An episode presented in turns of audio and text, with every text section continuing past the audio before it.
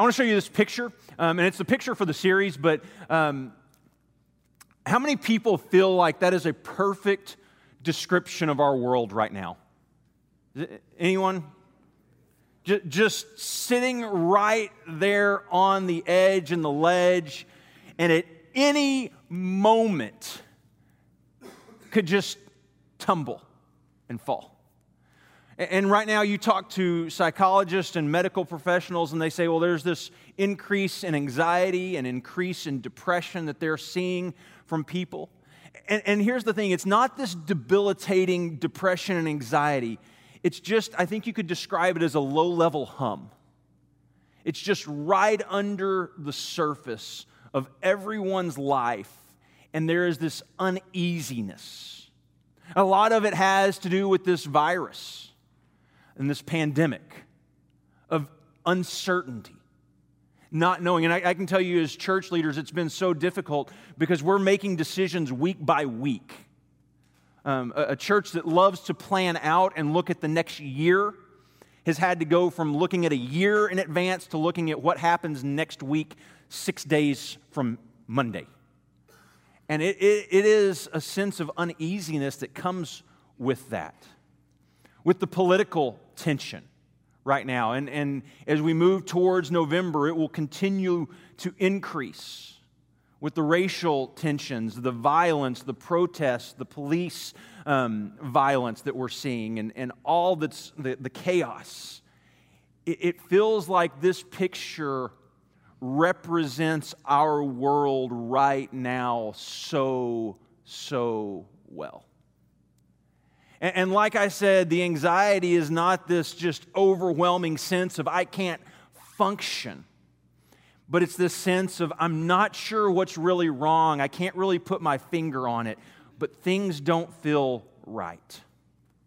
And so we start this series today in the book of Philippians, finding joy in an anxious world.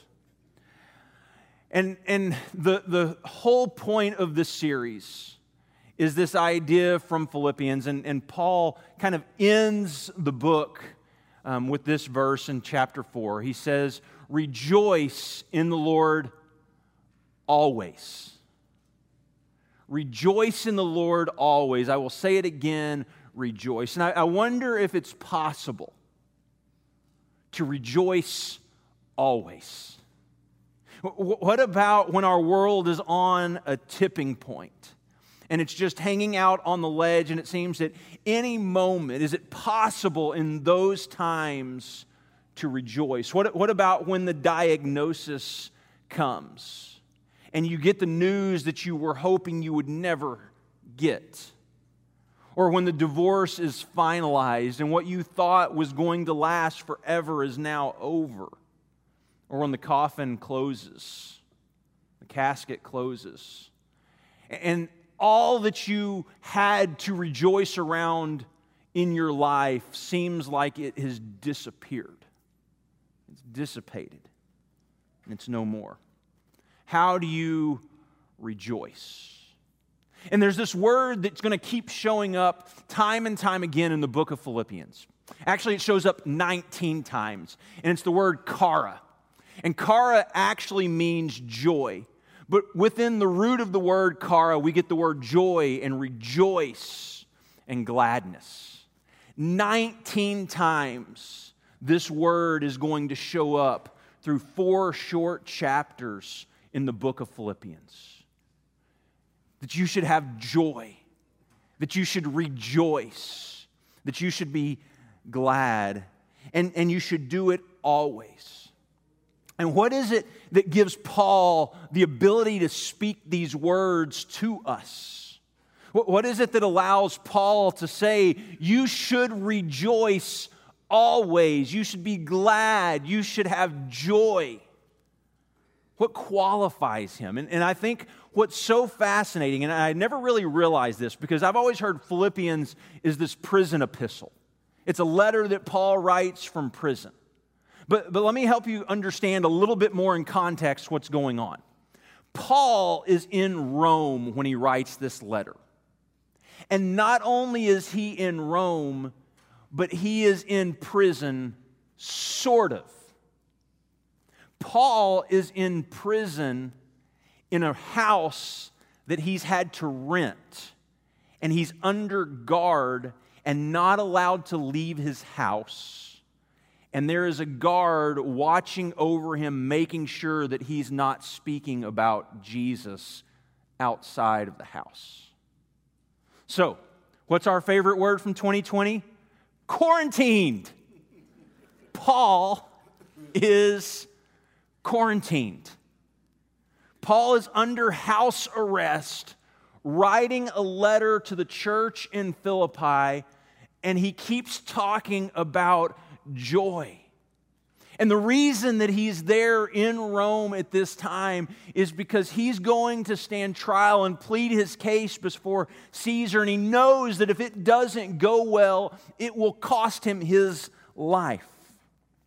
And so Paul is writing this letter. And so I want to kind of intro just a little bit into this series. And then I want to spend just a few moments um, in the first chapter with you this morning. But I want to talk about some things that tend to steal your joy. Because before we can talk about how you have joy in the midst of an anxious world, it, it's important that we talk about the joy stealers that are all around us. And the first one is our circumstances. It, it's the circumstances that we find ourselves in. Right now, we have some pretty crazy circumstances in our world. We're, we're stuck, and, and for a long time, we've been stuck at home. Those are some crazy circumstances.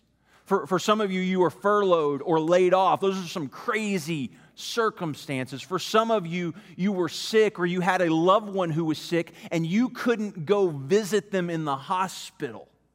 Some of you have said goodbye to loved ones through a window because you couldn't go into a house or to a hospital. Crazy time. Some of you have, have gone through the, the joy of becoming a homeschool parent. I say that with great joy. of becoming a homeschool parent, something at the beginning of the last year you never intended. There's a reason that we have teachers, so I don't have to be one. Uh, and I don't, I don't know if I've told you that my wife and I had, had a great homeschooling thing going. So, back at the end of last year, when we were homeschooling our kids, my wife was basically in charge of Monday through Thursday. And so she had Monday through Thursday. And I had Fridays, which is my day off. And so I was in charge on Fridays. And so Thursday, they would work hard, work hard, work hard all the way through the week, first four days of the week. And then they would get to Friday. And they had an extended recess after my patience wore out about 15 minutes into the school day.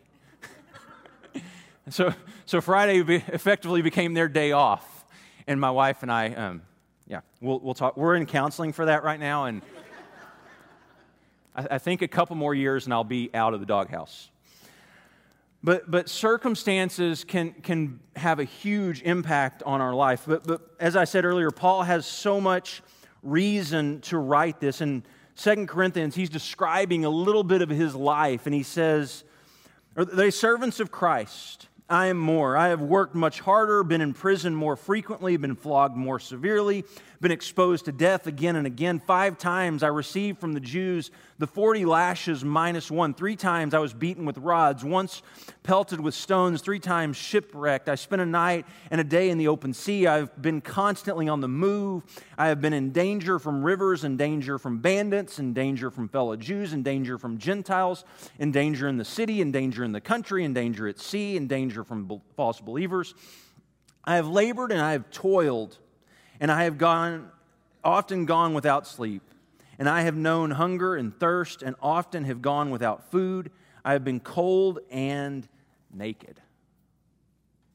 Talk about circumstances. And this is Paul, and just a chapter later, he's going to say these three times. I begged God, I had this thorn in the flesh, and I begged God to take it away. And three times he just said, My grace is sufficient for you. And, and not to mention that he's writing this letter under quarantine, under house arrest, not, not able to leave his home. And so circumstances have a huge impact on our life. The second thing is people. Anyone have people in their life that tend to steal joy? Like anytime they walk in the room, it feels like they just take the air out of the room, where, where they're difficult people to deal with. Maybe it's in your work, maybe it's in your home, but it's difficult to deal with people. I think all of us can say, Yeah, I have a few of those in my life. Paul um, is, as I said, going um, to Rome to face Caesar. And eventually, it's going to be Nero Caesar who beheads Paul. There are people problems. And the third is comparison. That we have a tendency to compare our life to everyone else's, or at least compare what we have with what we think we should have, how we think our life should turn out, how we thought we would envision it, and how it should go. And we compare. Right, right now, we have social media that helps us do that really well, right? Because you see everyone's highlight reels, you, you see the best of everyone's life. You, you see the smiling picture with the kids. You don't get to see Monday morning getting ready for school when none of the kids will get out of bed. And when parents are angry and upset and frustrated. Not me personally, but other parents. And then, third, and, and all of these are outside, except for this fourth one, and this is an inside job, and it's worry. We, we have a tendency to worry. And, and there's nothing in our life like worry that takes away, that steals our joy. And so, all of us, I think, at times deal with circumstances, with people, with comparison and worry. And I wonder where these show up in your life. Um, hey, Garrett, can I borrow you for a second? Can you come help me? You don't have to say anything. Come on. You, you can leave your mask off for this. I, I think it'll be okay.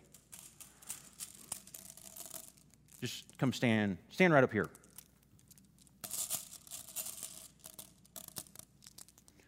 You ever have any worry, anxiety? Sometimes. Sometimes? Okay, so here's, here's some worry for you and some anxiety. And like most of us, we have worry and anxiety. And, and we carry it around with us. And what we like to do, let me, let me rephrase that. What we love to do is take the things that we're anxious about, the things that we worry about, and place them on other people. You're going to have to figure out a way to hold these. Because we want to transition our anxiety and our worry to other people. Because anxiety breeds anxiety. Have you ever noticed or had a, a person in your life that, that is constantly bringing their anxiety and their fears and their worries on you? And like at some point, it gets pretty overwhelming. And at some point, you can't really handle it anymore. At some point, at some point, at some point, you start to drop the ball. Here, you can put them back. And if, if you drop some, it's okay. That's, that's great. Thank you, man. See, anxiety breeds anxiety. And we like to place our anxiety on other people. And my guess is you know people who just walk around with their anxiety and it's just like, here, you, you take it. I, was watching Fox News, I was watching CNN, I was on Facebook. This, this came up or this happened to me, and, and here, you've got to take it. anxiety breeds anxiety. And one of the biggest problems I think we face in church world today is the fact that anxiety breeds anxiety. And we bring our anxieties in here and we start spreading them. And, and listen, there are other churches where that anxiety can kill the momentum of a church. Just bring it to a halt and suck the air out of the room because people constantly want to cast their anxiety onto other people. So, my question is how do these four joy stealers show up in your life? Comparison, people.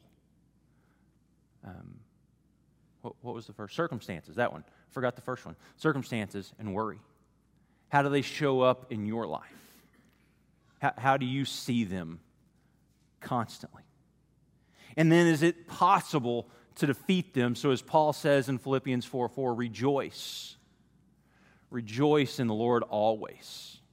I will say it again rejoice. Is it possible to live a life like that? Because it sounds great in theory, right? That sounds great in theory. But this is the real world. And we have real problems and real people that we deal with and crazy, out of control circumstances that we must manage. So, how do we find great joy? So, Paul, as I said, is writing this letter. This is a letter that he is writing from himself under house arrest to a church in Philippi. And he's talking to them and trying to encourage them to keep their faith. And through keeping their faith, that joy would abound in their life. And so, over the next several weeks, here's what I want to do is I want to look at what it takes to cultivate that joy in our life. What, what does it take to cultivate that joy? Because my, my assumption is if we can begin to cultivate that heart of joy, of rejoicing, of gladness, the anxiety and depression, depression will be minimized. Now, l- listen, if, if there are psychological problems, if there are, um, that, that's not to say just if you'll learn to be happy and, and experience joy, all of that will go away, right? It's not to, to minimize any of those things. But it is to say that that low level underlying kind of hum from your life right now that you can't really put your finger on, I believe that would start to diminish as we live life in the joy and the grace of Jesus. Because I think that's what Paul tells us. And so each week, I want to work on a, a word, a, a, word, a vocabulary word we want to add to our vocabulary. And, and these aren't going to be new words to you, you're, you're going to know all of these words. Um, but I want them to be added to our vocabulary as followers of Jesus that we talk about and focus our mind on. Because what Paul's ultimately going to say, how, how do you cultivate that? It begins with your mind. He, he starts with your mind.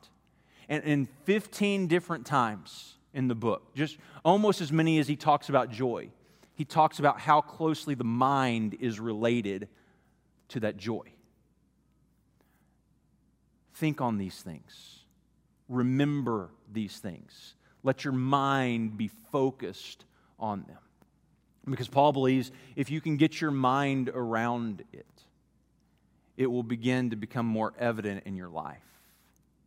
And so he talks about how important our mind is in this process, cultivating a spirit of joy. And so this week, the word we're going to look at is gratitude.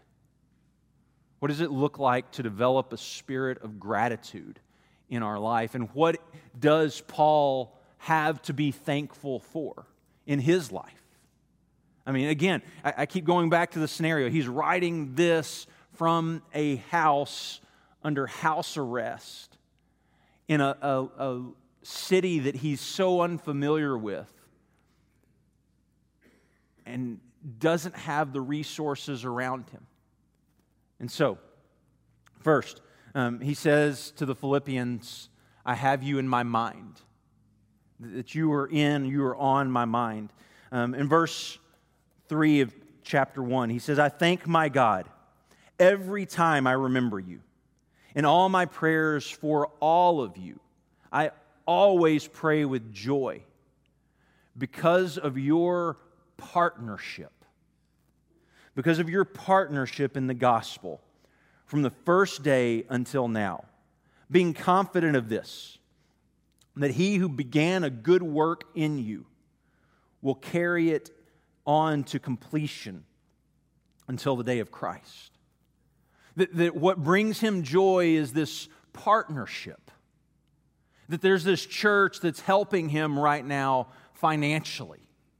This church who's praying for him.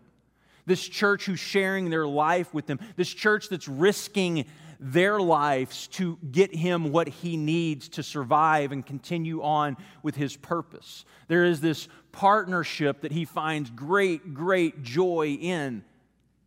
Isn't it amazing how much joy it brought to you this morning to see other people? Right? Go, go back, and, and for those of you online, you, you still get this. Go back for, for you in the room, go back six months. And those first Sundays where everything was completely online, there were 10 people right here in this room, and that was it and everyone else was online.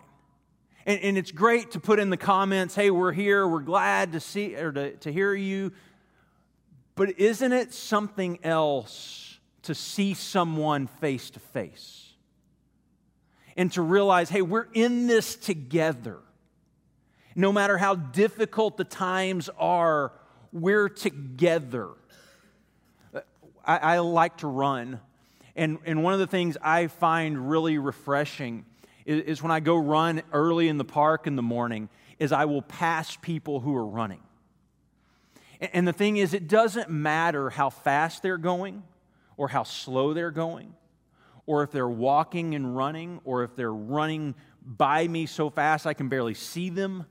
Um, what's really cool is there's a sense of camaraderie that we're all doing this same thing, trying to get better. And I'm guessing you have aspects of your life where it really helps to have other people by your side. For those of you who have walked, walked through a really difficult um, loss, isn't it amazing to have someone else who has gone through a really difficult loss to come alongside of you and say, I know what you're going through? Does it make everything better and go away? But no, but it brings you joy to know there's someone else who feels your pain and has been there. And I think that's why the most beautiful people um, ministering to divorced people are the people who've been through divorce. And, and the people who are the most beautiful ministries ministering to people who have lost children or people who have lost children. There's this commonality, there's this connection. And it doesn't heal the wound, but there's a partnership that we're in this together. And Paul points back and he says, We, we have this partnership in the gospel. And, and because of that, you're on my mind. I'm thinking about you because I know we're doing this together. What, what's crazy about this word partnership is it's actually the Greek word koinonia. Have you ever heard the Greek word koinonia before? Um, in the Greek, it means fellowship. In English, it's translated fried chicken. We sit down and we eat together and we call it fellowship. You, know, you got your chicken and your drumstick. But it means fellowship, and it's so much bigger, so much broader than just eating together. It, it's living the gospel out together. It's praying together. It's worshiping together. It's just getting to gather and see people. No, no, matter how it has to happen, but to see someone else's face and to realize, like, we're in this together. The, the beauty of the communion we're fixing to take in just a few moments is that there is this commonality. Yes, we remember Christ, but yes, we also remember the person sitting right next to you in this commonality that we share because of Christ, that we're in this together. In this bread that we take, in this cup that we drink, it means the same and it carries the same value to every single person, regardless of race, regardless of gender, regardless of upbringing, regardless of economic stability, regardless of all the other circumstances. This table is a common table where all of us share as one because we're partners in this. We're all in this together. Secondly, um, Paul would say, I have you on my heart. That, that my mind is focused on you, but my heart is as well. He says, Is it right for me to feel this way about all of you, since I have you in my heart? And whether I'm in chains or defending and confirming the gospel, all of you share in God's grace with me. God can testify how I long for all of you with the affection of Christ Jesus. And this word, sharing God's grace, I love the way some other translations they call it partakers. Partakers in God's grace. Like we, we have partners and we have partakers. And the beauty of Christ is they join together.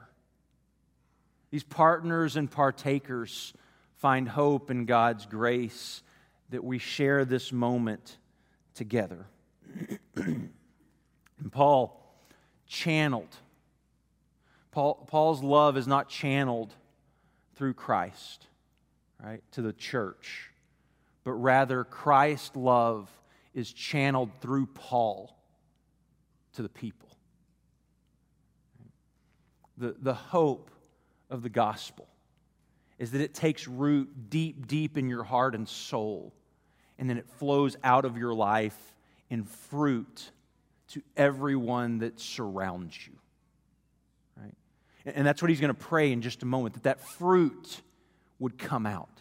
As you love Christ more and more, and you fall more and more in love with him, that it transforms your mind, it transforms your heart, so that the fruit that flows out is evidence of Christ's love to all. That it's evidence of Christ's love to all. And it comes through the form of concern and forgiveness and generosity. That we continue to see God's work in this world through his people. And third, I have you in my prayers. It's not just his mind, it's not just his heart, but it's what he's praying earnestly and begging and pleading God for. He says, And this is my prayer that your love may abound more and more in knowledge and depth of insight, so that you may be able to discern what is best and may be pure and blameless for the day of Christ, filled with the fruit of righteousness that comes through Jesus Christ to the glory and praise of God. This is my prayer that your love may abound more and more in knowledge and depth of insight. I always read that, and I just kind of read over this word that your love, or that you would abound more and more in knowledge and depth of insight. But he says, I want your love to grow in knowledge and depth of insight. Not just simply this feeling, not just this sentimental, I love you, but a deep, sincere choice to love people. And as we said, one of the, the places that gets really difficult is one of the biggest things that can steal our joy is people. And there are some people that are more difficult to love than others. That there are some people that require a little bit extra grace, that, that takes some work for us to love. And that's where he says he wants that love to abound more and more in knowledge and depth of insight. That we begin to understand what it is to love someone. And sometimes loving someone means having a difficult conversation with them. and saying, Do you, do you realize that you are chronically anxious? And you're walking around all the time just saying, Here, here. Sometimes it means having the conversation saying, Do you, do you realize that you always play the victim card? That, that it's always someone else's fault. That, that where you find yourself is there. I, think sometimes that's what it looks like for love to abound more and more in knowledge and depth of insight. It doesn't mean just we turn the cheek and we're just, oh, we're just going to love, and, but it's that we're partners and partakers. And because we love them, we're going to have conversation with them. But we're going to do it in a loving, grace filled way. And it's not easy, it's really difficult. Because we, we make the assumption that to love them would mean we never hurt their feelings. We don't want them to feel bad. But at, at times, loving them means we have the difficult conversation. That's not easy. But what Paul says is on the other side, if, if we'll keep people on our mind and on our heart and in our prayers, that there is this fruit that's going to start to come out of their life. But not just their life, our life as well. Because people are going to start to see Christ's love through our life, channeled, funneled through us, so that what comes out. See, I think the, the deepest Christian joy we can experience is when we get to sit down with someone that we are partakers and partners with and pray with them or for them. One of the greatest things, and I think we're so bad at times at, at this in church. Hey, I'll be praying for you. I said it this morning to someone. I don't, I don't remember exactly. Hey, I'll be praying for you. And, and that's, that's our tendency. Rather than to stop and just say, hey, can I pray for you right now?